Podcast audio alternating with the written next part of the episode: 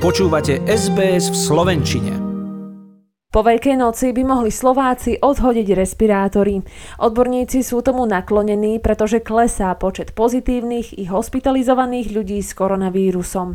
Pre RTVS povedala viac Alena Koščálová, členka konzília odborníkov. Do akej miery sa uvoľní to nosenie rúšok, to sa ešte upresní, ale v každom prípade ostane nosenie rúšok v zdravotníckých zariadeniach a v zariadeniach sociálnych služieb. Už dnes je ochota nosiť respirátory nízka. K problematike sa pre RTVS vyjadrila aj sociologička Silvia Porubanová. Pretože viac menej s takými prestávkami kratšími tá situácia trvá už dva roky, ale podľa môjho osobného názoru najmä preto, že tie strachy, frustrácie a veľké obavy osobné boli naozaj prekryté obavami z vojny a toto spôsobilo aj isté také zlahostajnenie voči epidemiologickej situácii. Podľa odborníkov mali respirátory najväčší význam v čase, keď sme ešte nemali vakcíny proti covidu.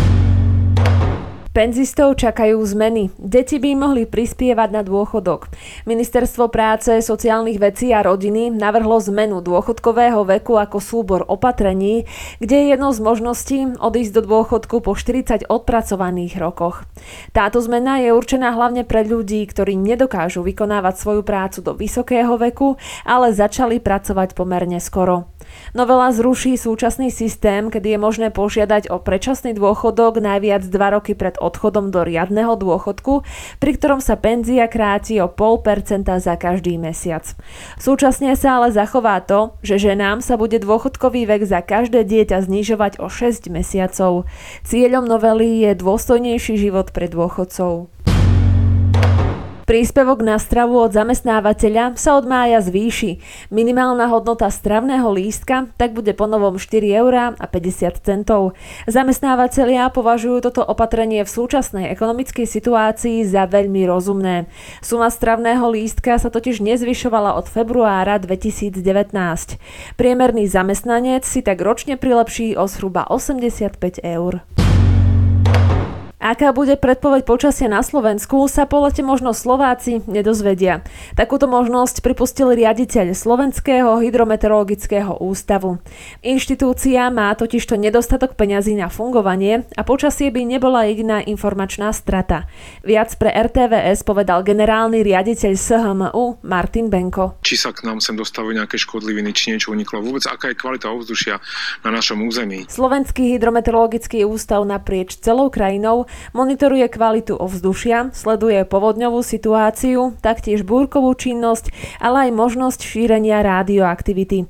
Vedenie ústavu tvrdí, že už nemá financie a už teraz fungujú iba vďaka rezervám.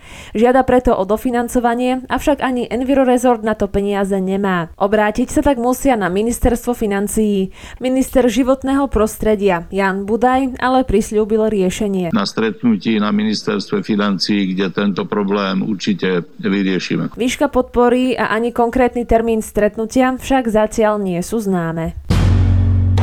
Žiaci slovenských škôl prídu o polročné prázdniny. Podľa rezortu školstva tieto jednodňové prázdniny neprinášajú žiadne pozitívne vplyvy na žiaka. Zrušené by mali byť už najbližšie polročné prázdniny na základných i stredných školách.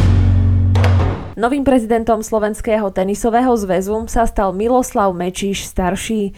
Olympijský šampión zo Soulu v roku 1988 dostal vo verejnom hlasovaní 21 hlasov.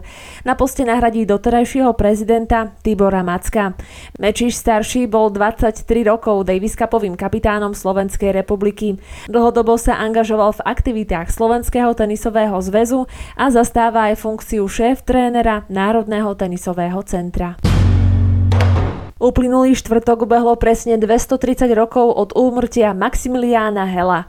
Slovák, ktorý pôsobil ako astronóm, matematik a kňaz, prispel svojimi pozorovaniami a prácami k rozšíreniu vedeckého poznania v 18. storočí. Zaznamenal taktiež prechod Venuše cez slnečný kotúč, skúmal magnetické pole Zeme i polárnu žiaru. Vypracoval historickú mapu Uhorska, ale aj mapu mesačného povrchu, z ktorej astronómovia čerpali až do 20. storočia.